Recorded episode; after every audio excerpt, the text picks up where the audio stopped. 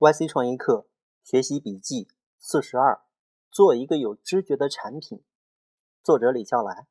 第14课里 Catherine Bells 提到应该关注那些不正常的数据时，举了两个例子，一个是 PayPal， 一个是 LinkedIn。 第二个例子很好玩，更适合讲道理，一定要做一个有知觉的产品。我喜欢有知觉的产品，这是做 NewOne 时学习一些养成的习惯。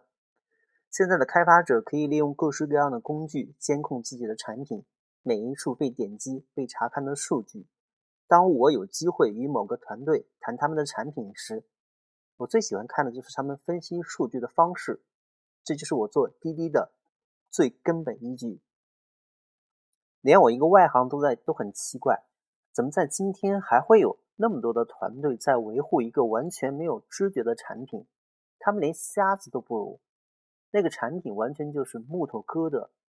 少数团队确实给自己的产品加上了一些监控指标，但粗糙的像单细胞动物。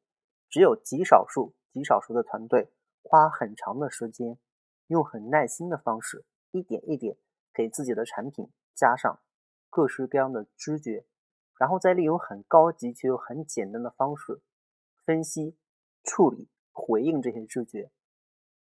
这样的产品才是有生命的。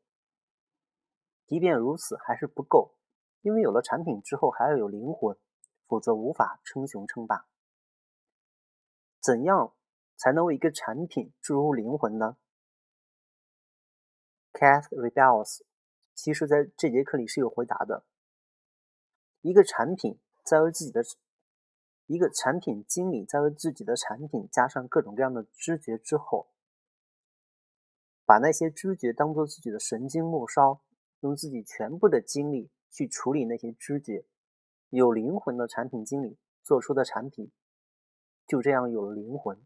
这不是鬼话，我见过的顶级产品经理最自然不过的行为习惯。